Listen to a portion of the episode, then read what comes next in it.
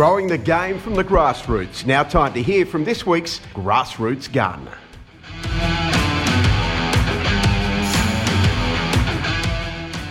Jack Bowen is 16 years old and played rugby since he was six. He started at Chatswood Junior Rugby Club, then played for Gordon District, and then made a move to Mosman Junior Rugby Club and Norths, where he was involved in the state championship winning side in 2018. At 14 and then again at 15 years old, he was selected for the Sydney side and then identified as a promising player by New South Wales Rugby and selected for the Gen Blue program. Played in this Gen Blue academy in under 14s and under 16s and then was selected to play in the train on squad for the under 18 Waratahs. Recently, he's been also selected in the under 20s New South Wales Waratahs training squad. He attends St Ignatius College, Riverview in Sydney and plays in the first 15. He is on an exciting trajectory in his rugby union career to date, and I talked to him about this experience, grassroots rugby right now, all it encompasses, and where to next for Jack.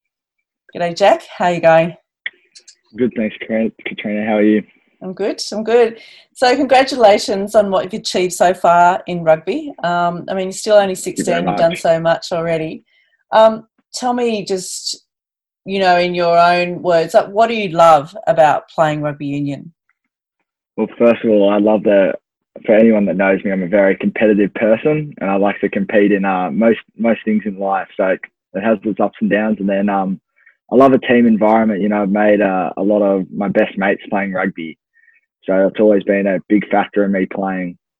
Yeah. yeah, yeah, definitely. And so you've played like at club, you've played district, you've played representative, you played for your school, um, and you're now playing, um, you know, New South Wales Waratah. So they've obviously got, you know, an eye on you. Um, tell me about that experience just in general. So maybe some comments around coaching, the approach, say, from right through that pathway from club to district to representative and even schoolboy sort of coaching and an approach um, leading you um, up to where you are now and how those sorts of areas may differ. So, what's different from, say, club rugby to training now with the Waratahs, or is there differences?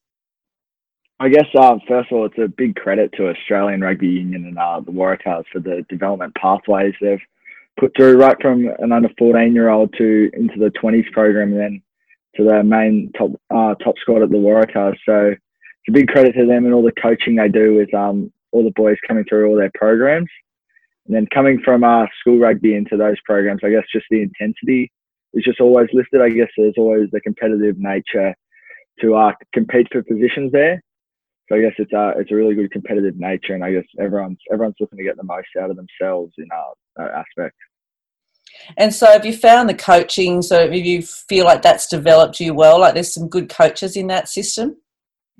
Yeah, the coaching um, in the Waratah system there in Australian Rugby Union, and um, yeah, it's, it's a really good coaching setup. They've got they've got um, Shannon Fraser, who's been a big big help to me uh, he was, uh, I think, a halfback and uh, has really helped me with my halves, like positional play and just all, all little skills that I've really had to pick up on in order to become a better footballer and hopefully progress in the future. So yeah, they're doing they're doing a really good job with it. Yeah, that's great. And listen, you've obviously been through a lot of different selection processes. Do you think that in general, I mean, sometimes selectors obviously get it wrong, but in general, the selectors are fairly transparent. They pick the guys that deserve to be picked, and in general, that's been a good process for you to have gone through.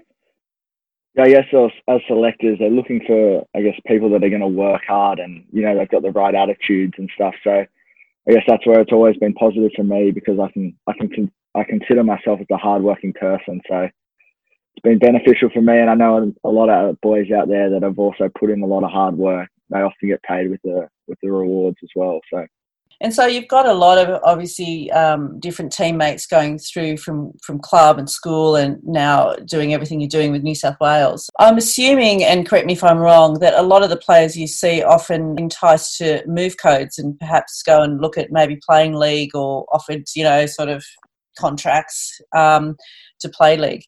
Um, you're still playing union. Um, have you seen that firstly? Um, and what's kept you playing rugby union versus potentially, you know, moving codes?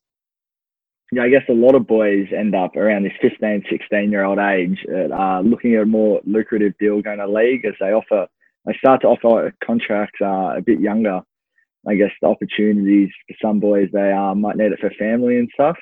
Yeah. So they um, take that on board. But the thing that's kept me in rugby, I think, as well as I love I love the game, is um it's a global game.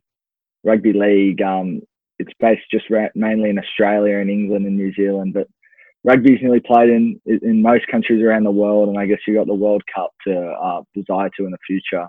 Yeah, Super Rugby competitions. Yeah, and so is that the aspiration? So you you know you'd love to get picked up and play Super Rugby, and then you know move through, hopefully play for your country. Is that the aspiration? Yeah, yeah, that's uh, that's a goal at an under under 18s level, under 20s level, and then um, hopefully moving on into the future if I can keep working hard and stuff. Hopefully, hopefully those dreams can come a reality. But yeah, I guess that's every kid's dream. Uh, living in Australia, playing rugby at the moment. And so, do you do some extra work on top of that? You know, you to, in line with those aspirations, like you, you know, go down to the park and do some extra goal kicking, or do some extra speed work, or you know, passing work. What what extra stuff do you do outside of all the other training that you're doing? Uh, yeah, so for most people that live around my area, they're often they'll see me down at the park most days, whether it's in the morning or arvos or in holidays, even a few times a day, whether I'm kicking, I'm uh, running or doing fitness and stuff, or just doing some skills, uh, passing at a pole and all that sort of stuff. And then in the, in the gym as well, doing, or trying to get a lot stronger and more powerful and then doing all the speed work as well that I guess the Waratahs have been uh, installed in me that, you know, you need to be, you need to be quick to play in those positions and explosive. Mm. So yeah, I'm doing a lot doing a lot of work outside of just your trainings with school and or representative team stuff. That's great and good on you. I mean, you must be exhausted. You haven't got any injuries, no niggles. You've been sort of injury free for most of your career so far, haven't you? Yeah, I've had. I haven't really had any uh, big injuries, which is probably a credit to my dad, just keeping me on the field and making sure I re- recover and stretch after everything and warming up properly. So has he been a big influence so far in your career? Yeah, Dad's been been a big influence. And he was a professional rugby player for a number of years, and um, now in the coaching coaching world. So he's been able to provide me with a lot of um, professional tips on how to or how to um, perform in front of certain coaches and stuff, and how to work if no one's watching. And yeah, he's helped me out a lot just one on one, especially during the isolation period yeah just staying motivated and focused on on those goals. Is that the main sort of struggle that you had in isolation? Yeah i mean for me in isolation i didn't i didn't really struggle too much. I, I mean i missed the team aspects of things but i thought it was a good time to get on top of things for me and try and improve my game personally instead of the the team aspect. So i really took on uh, the challenge of staying motivated and uh, during that time and yeah hopefully it shows when we get back out there are there any other players? I know your dad's a bit of an inspiration, but are there any other players or coaches that have sort of mentored you or inspired you along the way so far? Oh well, there's a lot of players around the world that I look up to, like Owen Farrell, Beauden Barrett, um, Bernard Foley, Dan Carter, who I'd I'd love to say that I could um, play like them one day. But yeah, lot, all my all my coaches have been really good uh, good to me from under, from an under sixes level to where we are now at school level, and then uh, with the Waratahs as well. They've all they've all had their little impacts on me, and yeah, they've been really beneficial. Yeah, so you've been sort of able to get a lot of different coaching sort of viewpoints and a lot of different sort of ways that people coach, you know, under your wing at such a young age. So I guess that's great news that the coaching pathways are, are going well in Australia at the moment to sort of develop players like you. Would you agree? Yeah, yeah, they're doing a they're doing a really good job on um, developing players. I guess in the past probably ten years they've brought in a real pathways program and they've seen a lot of players develop into Super Rugby players and even uh, Wallabies. So it gives us boys going through the pathway at the moment the confidence um, to one day hopefully be at that level.